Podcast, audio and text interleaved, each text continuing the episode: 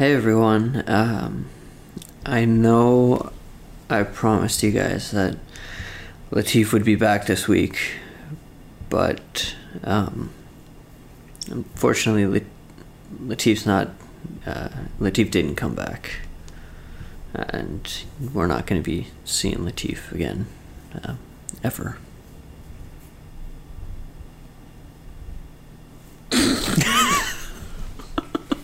Should we really do that? That was really. it's somber. That makes it sound like I died. yeah, totally. Alright, and then now we'll just put the music in. or you could just play this whole thing at the beginning of the episode. And then music. But we'll have it like sad version. Oh, that'd be awesome. People, what's wrong with Matt? He just said someone died and played a sad version of the intro. What an idiot. You're not supposed to keep recording. Yeah, as you can tell, Latif's back. He's been ba- he's back from Burma. Had an awesome time, right, Latif? Did. Yeah. I saw Peterman. That was one. If you understood that reference, we love you. Peterman's listening. He's like, I understood it. He's in Myanmar. In Myanmar. Yeah, so uh, we're all back to pretty much regular swing of things. Latif's back from Burma, Myanmar, and Thailand. I'm back from Christmassy things. And here to bring you another awesome regular episode of Filmcraft. Where'd you go? Ontario? Yeah, twice. Toronto and then Ottawa. Yeah, went to Toronto area for Christmas, and then two weeks later flew into Ottawa for my dad's retirement party. Hi, Dad. Happy retirement. Did he listen to the show? I'm not sure. Hmm. If he does, he'll hear that though. Sab. So yeah, we're gonna have a little powwow this week on. Actually, wanted you to in- introduce it. They haven't heard you talk in a long time. I've heard a lot of me and my dumb voice, and it was your idea, anyways. Um, well, I think we're going to talk about how going on vacation or just traveling in general can give you some perspective on the thing you do. And that might not necessarily just be film, it could be anything. It could be art, or it could just be perspective on the regular life that you live. So hmm I think that's what we're going to talk about, but more pertaining to the stuff that we do, which is film. Yeah, I like film. we watched Idiocracy the other day. Have you seen Idiocracy? No. Oh man, okay, I'm gonna lend it to you because I bought it. Is that a movie? Yeah, it's Mike Judge, and basically the idea is that it's a dystopian future where in our time, uh, all the dumbest people breed like crazy, but all the smart ones wait for the opportune moment. So 500 years in the future, everyone's have, has an IQ of like 10, and the world's gone to shit. It's hilarious. so one guy, Luke Wilson, gets uh, frozen in a military experiment for 500 years and wakes up, Right. and everyone's morons. So like how he wakes up is this capsule that he's frozen and crashes through a guy's uh, a guy's window, and he's watching a, a show called "Ow My Balls." that's how much the world's deteriorated, and he's sitting on his La-Z-Boy sofa. That's also a toilet. Anyways, he ends up like bribing him, and he's like, "Yeah, so like." Is there a time machine? He's like, yeah, there's a time machine. He's like, if we take me to the time machine, I'll open up a savings account in your name, and then it'll be worth a lot of money here. Oh, I like money. it's like, wait, how, how much money? It's like, I don't know, like $10 billion. He's like, time machine costs $7 billion. He's like, okay, how about $20 billion? What's 20 billion minus 7 billion? He's like 30 billion. Oh, I like money. it's great, man. Anyone out there that has not seen Idiocracy, you gotta watch it. And it's like, in many ways, scary accurate to the way the world's going with, you know, Trump being president and all that kind of stuff. The president is Terry Crews, and he's President Camacho. He's a professional wrestler that has a machine gun. it's so good. Uh, anyways, what the hell were we talking about before this? Hmm. think we're trying Traveling? Yeah, Yes. that that guy, that one. yeah. Yeah. No, I like money. Yeah. Uh, so yeah, like, uh, what brought this I- podcast episode idea into your mind? Like, what did you think you learnt from your time in Myanmar? Well, I think I think it's because I went on this trip and it was more of a personal experience. I went with my family and it wasn't like um, a vacation where I was like at a resort and just like hanging out on the beach all day. I think that would have been a very not that I wouldn't have learned anything from that, but I think that would have been a very uh, boring thing to talk about now. Like, Yeah. I wouldn't really be getting any perspective, but like going back to uh, Burma, where my parents are from, and going back to Thailand, which is where I was born, and just seeing family and seeing like kind of your roots and where you come from was very important. It kind of gave me some perspective on like who I am as a person and where I come from, and what values like are important to me and my family, and kind of realigning yourself with your past and it gives you like a little bit of insight on in onto like where you want to be maybe in the future. So i think that's like one thing that uh, i gained from all of this. Because before going onto the trip i was just like really stressed out. And i didn't really want to go on a super long trip but by the time i came back i was really happy that i spent all the time there so. So, what kind of things pertaining to film? Like, how will that experience impact what you do creatively? Uh, I think it gave me like multiple interesting insights onto uh, even like from the process of film to like even ideas about movies I want to make, which I think are are smaller ideas, but like in in a bigger uh, scope of things. I went to see a movie in, in a movie theater uh, while I was in Burma. I went to see Bumblebee. Um, and the movie itself was, you know, it's what it was. I wasn't like expecting a experience from the movie, but um, at the same time, like it kind of shows like that kind of shows a bit of like our sensibilities coming from the West. Because I went with my cousin to the film, and he's like much older than I am. He's like 34 years old and he's not educated. He doesn't have like uh, complete English vocabulary. Like he speaks Burmese. Was the movie in Burmese or just subtitled? No, there's no subtitles. It was all in English. So he's there watching the movie, and like one thing for me that um, kind of struck me was at the end of the movie he was crying because the movie made him cry, and as much as like we're like West Coast like artist filmmaker people and we're like eh, Transformers, like the fact that the movie could make someone like that cry, it's kind of opened my eyes up a little. Like the movie was broad enough that it could reach someone who didn't quite speak the language and still affect them in that way. And it just made one thing clear to me like I should be kind of understanding how to make movies that could reach people that might not necessarily know how to watch the film in the first place. Mm-hmm. Um, and I think this is one thing I was thinking about a lot. And I don't want to make films for other filmmakers to watch. Mm. I think that would be a, a mistake. Uh, I think film and the medium that we're in should be for. I mean, this is my opinion. It should be for the general public to watch and enjoy and, and get some experience from. I think if you make film and art for other artists, then you're kind of pandering Yeah. to the same crowd that you come from. So it's like you want to make a, a movie for the audience, not for it, the filmmaking audience. Yeah, I don't want to make films for other filmmakers.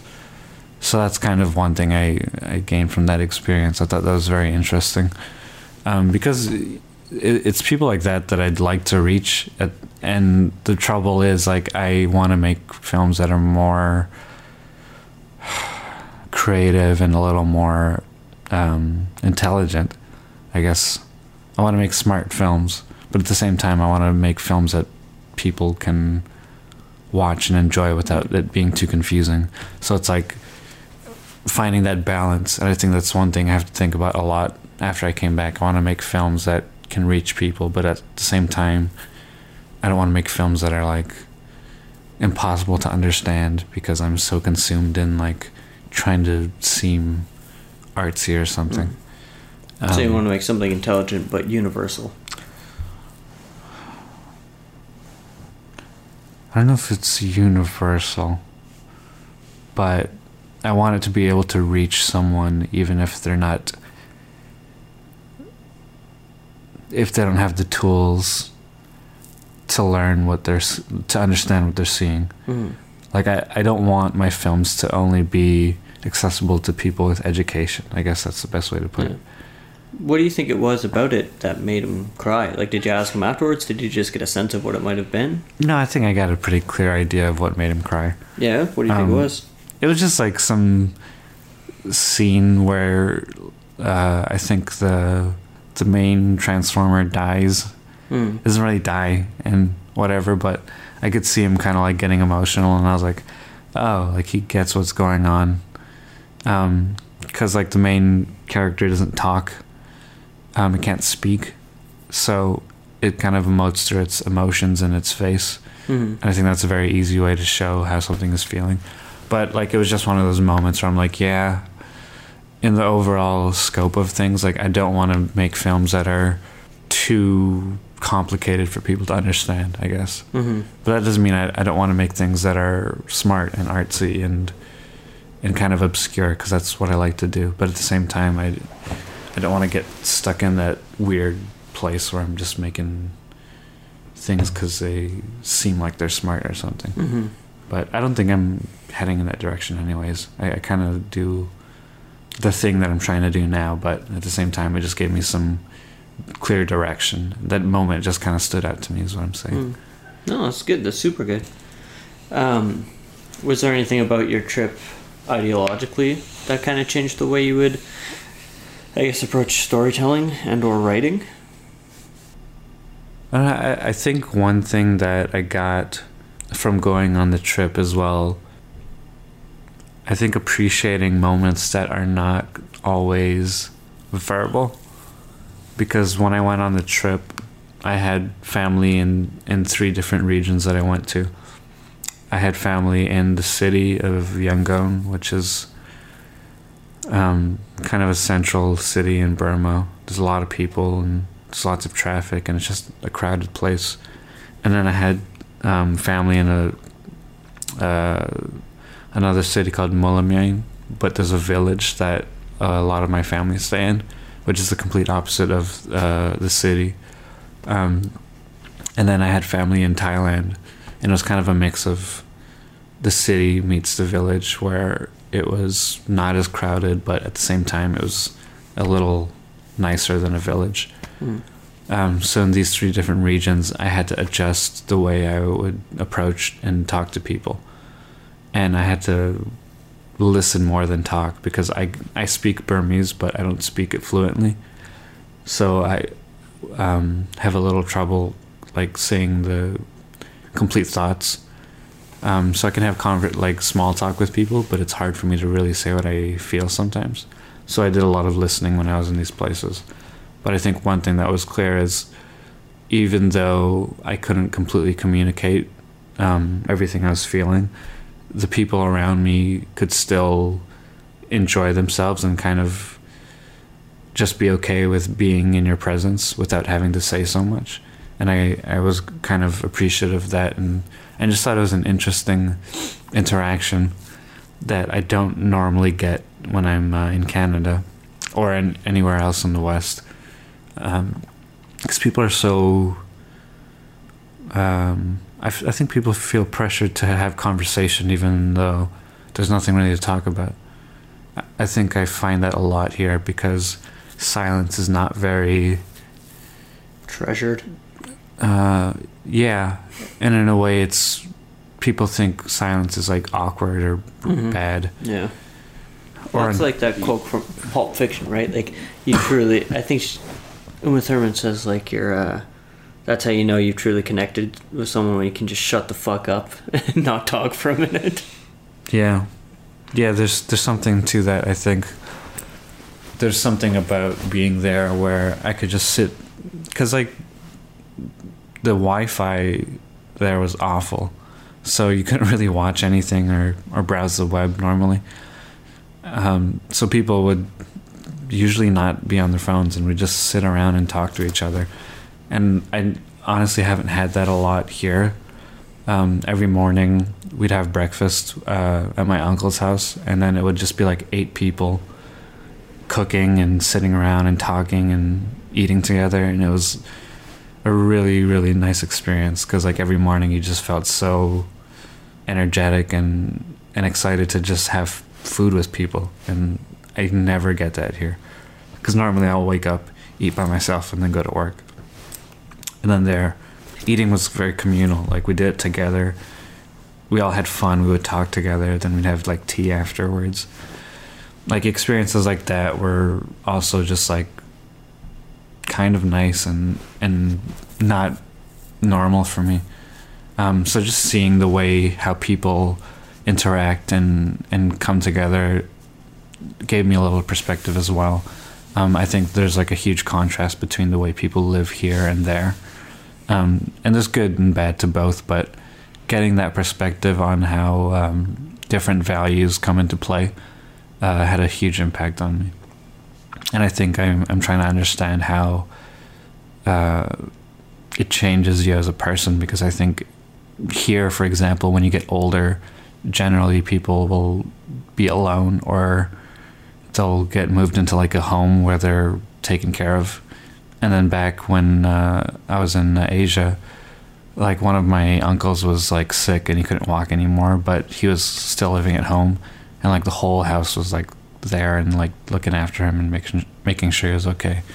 And it was just a very different uh, experience because I know like people get lonely when they're older, and I think in, on the west coast it's treated a lot differently than it is in the east. So, like things like that just kind of opened my eyes up to like a different perspective. Because like here uh, the standard of living is higher but i think things like depression and and just like loneliness in general is also higher just because people are so isolated. Um, and I, and that and those things like just all kind of give me a perspective and opened up my eyes to like just the human condition i guess so. That um, was super valuable for me. Hmm. Yeah. Yeah, well, I mean, at the end of the day, that's really what you're trying to do with movies too, right? Is like say something about the human condition. So the more you can get out there and travel and see things and explore said human condition, Yeah.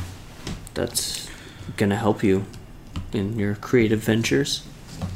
Yeah, eh, but uh, like one thing that was always kind of conflicting with like for me was like I always kind of felt like I didn't really have a grasp on my personal identity because I grew up in Canada and my family is um, not from here. Like my parents are immigrants and technically I'm an immigrant as well. Hmm. but like I grew up in a Western culture, but at the same time, like my family is religious and they- have more uh, traditional tendencies. So when I went back to Asia, I could see like the roots of my family and how like everything was very connected in that way, and how religion and and family was so important. But there's not a lot of that here, and it kind of made me question like the the things that were that that I valued back home and how some things um, I might have pushed to the side just because like the the way of living here is just so much uh, more different and and those are things I can't get from here like I, I would have to travel to understand that Hmm. um, I think knowing where you come from and, and just learning about your family's history and stuff is important and that was the first time where I really got to delve into that part of my life because I don't think I could have really done that if I just stayed in Canada. So, um, I think for any filmmaker, that's an important part. It's just like figuring out a little bit of who you are.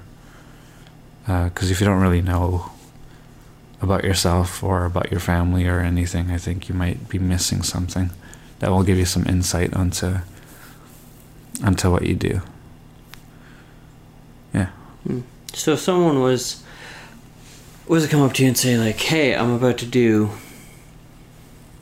X traveling. What kind of things should I keep my eye out that could influence the way I go about making movies?" What would you what would you say to them? It it depends on the on the purpose of your trip, I guess. Uh, like the experience I'm talking about is very specific to what happened to me. Mhm. Um, so I think if you come from like this is difficult if you live in the city you were born Yeah. and where your family is from. But even then, you could do a little bit of like research into whatever your um, history is. But for me, it was really about going back and meeting family that I've never met and like learning about where I came from because I got to see the house that my mom and her sisters grew up in that my grandfather built apparently and the house is still there and it was just kind of a unreal experience and i got to see the the house that my uh, dad um, built and his sister lives in now in the village and and just seeing things like that was just kind of eye-opening. Um because these are things that like i didn't know about like i don't have a super close relationship with my dad in the sense that we don't talk a lot but when we went on this trip i got to talk to him a lot and just kind of see where he came from and and see like a different side of him which i didn't really know about so um i'd say if you want that kind of experience um and you're from a different place i would actually recommend attempting to go on a trip to where wherever you came from or wherever your parents came from, even if you're not from the same place. Um, say you were born here and your parents were born in, I don't know, Russia or something. Going back and seeing um, where your parents grew up and stuff like that, and try to, trying to meet family that you've never actually talked to before. I think those are valuable things to look out for, and I think if you're if you have the opportunity to do that, you should definitely take it up. Um, but in terms of like, if you're just going on a trip, um, I've been on trips aside from the the one I'm talking about now, but I don't necessarily know if those trips gave me too much extra insight Hmm. because I wasn't really in that place where I was looking for something. But I felt like when I went on this trip, I was conscious of that, and I was looking to gain some insight. Like I, I went back to the house I was born in, like the day after my birthday, which was super weird. You know, moments like that, I don't think I'll ever get to experience again like that. It was just by chance and like we're in this right place at the right time. In terms of like gaining something from a trip, I think if you aim for that and you make it a goal, you'll probably get a lot out of it. But um, I have yet to go on a trip that's just for pleasure. That gave me a lot of extra perspective. Hmm. But I haven't been on that many as well, so.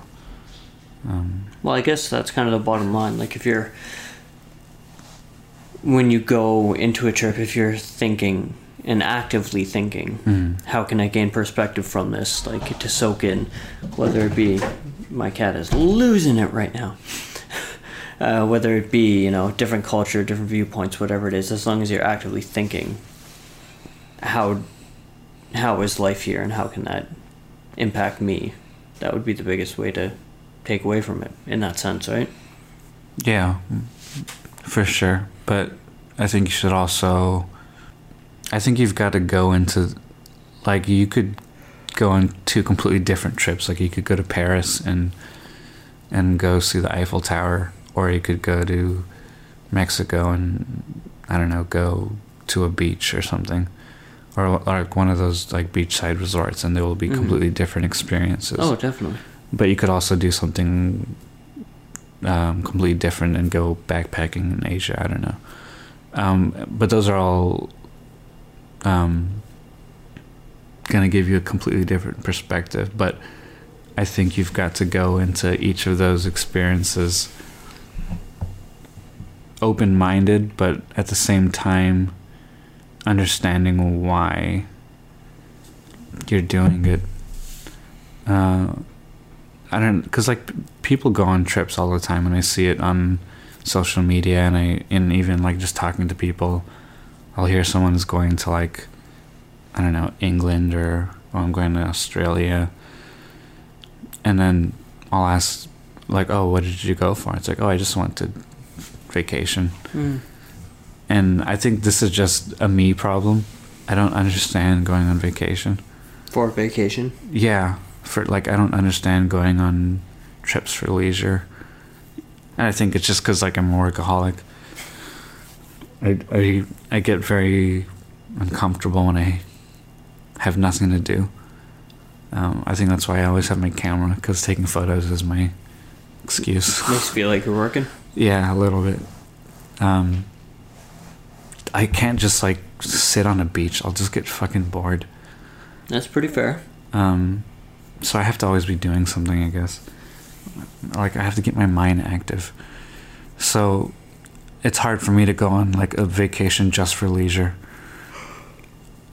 Especially by myself. I think if I'm with someone that experience is at least a little more interesting. Oh yeah, it makes a world of difference. But yeah, I, it's hard. I don't know. It's it's difficult for me to to give any advice on that.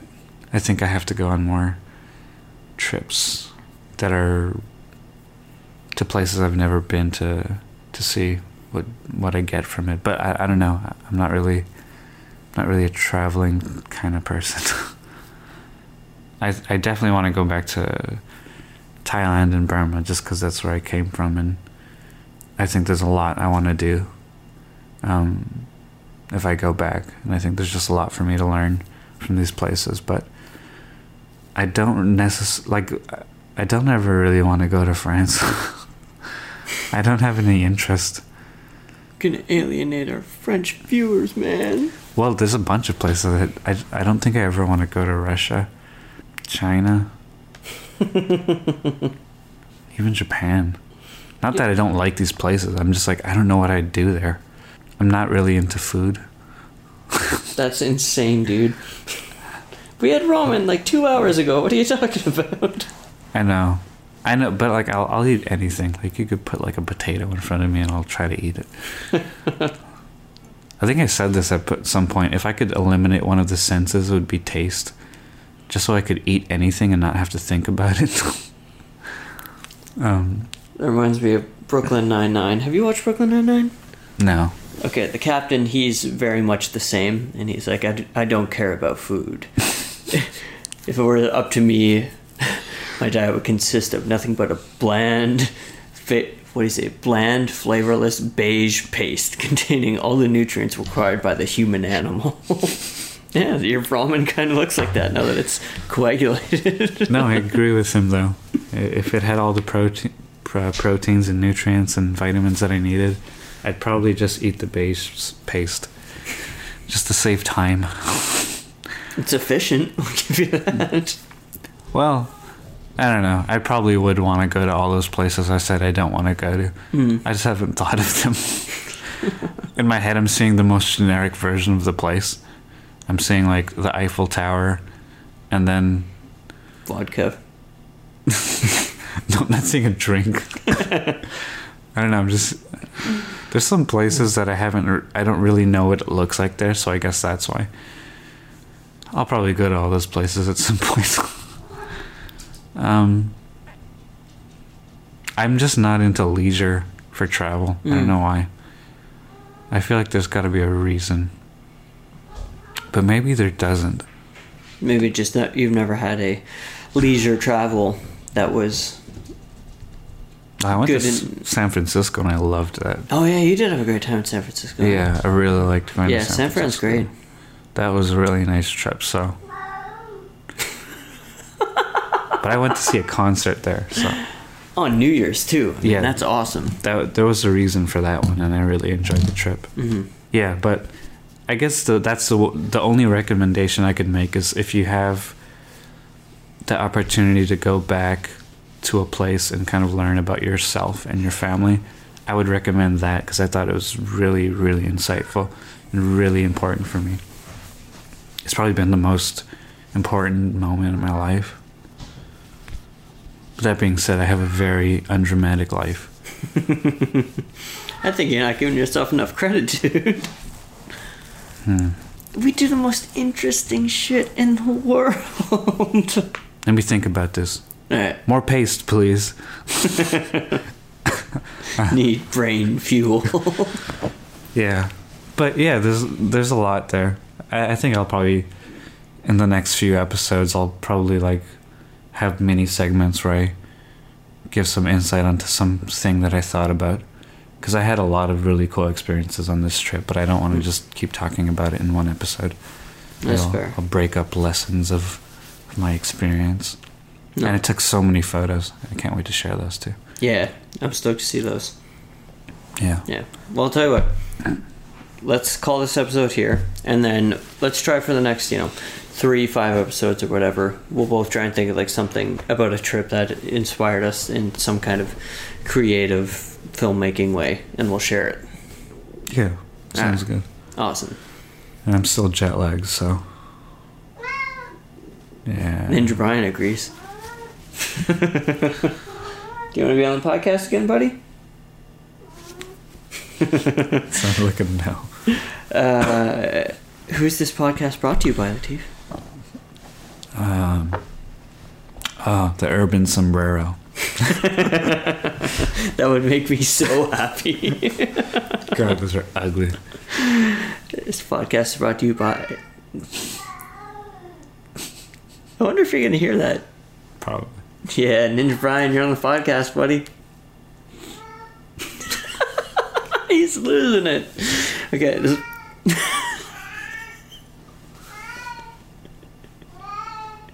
He's going at it. There's some good sounds. if anyone wants free cat sounds, just take those. Yeah, this podcast is brought to you by Pippa.io, P-I-P-B-A.io, cheap, awesome podcast hosting service. Check them out. Until next week, it's been Filmcraft. Welcome back, Latif. Yeah. Give me some of that paste. See you guys next week. Say bye, Ninja Brian.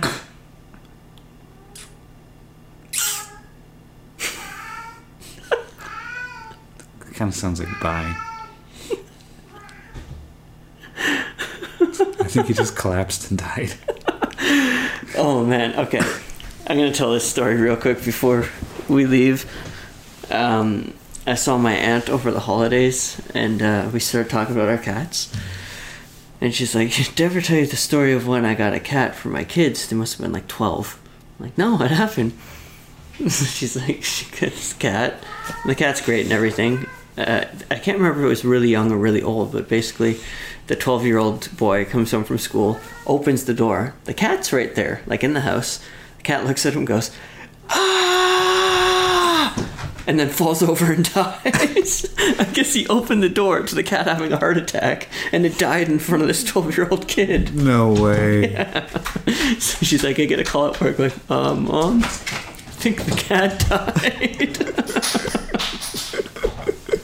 Wait, so the kid yelled? Or the cat yelled? the cat yelled. Oh, Like it had a heart attack and it was its painful groan before dying. that is the saddest thing I've ever I know. It's super sad, but it's kind of funny too. No, it's hilarious. So, Poor yeah, cat. on that note, we'll see you guys next week.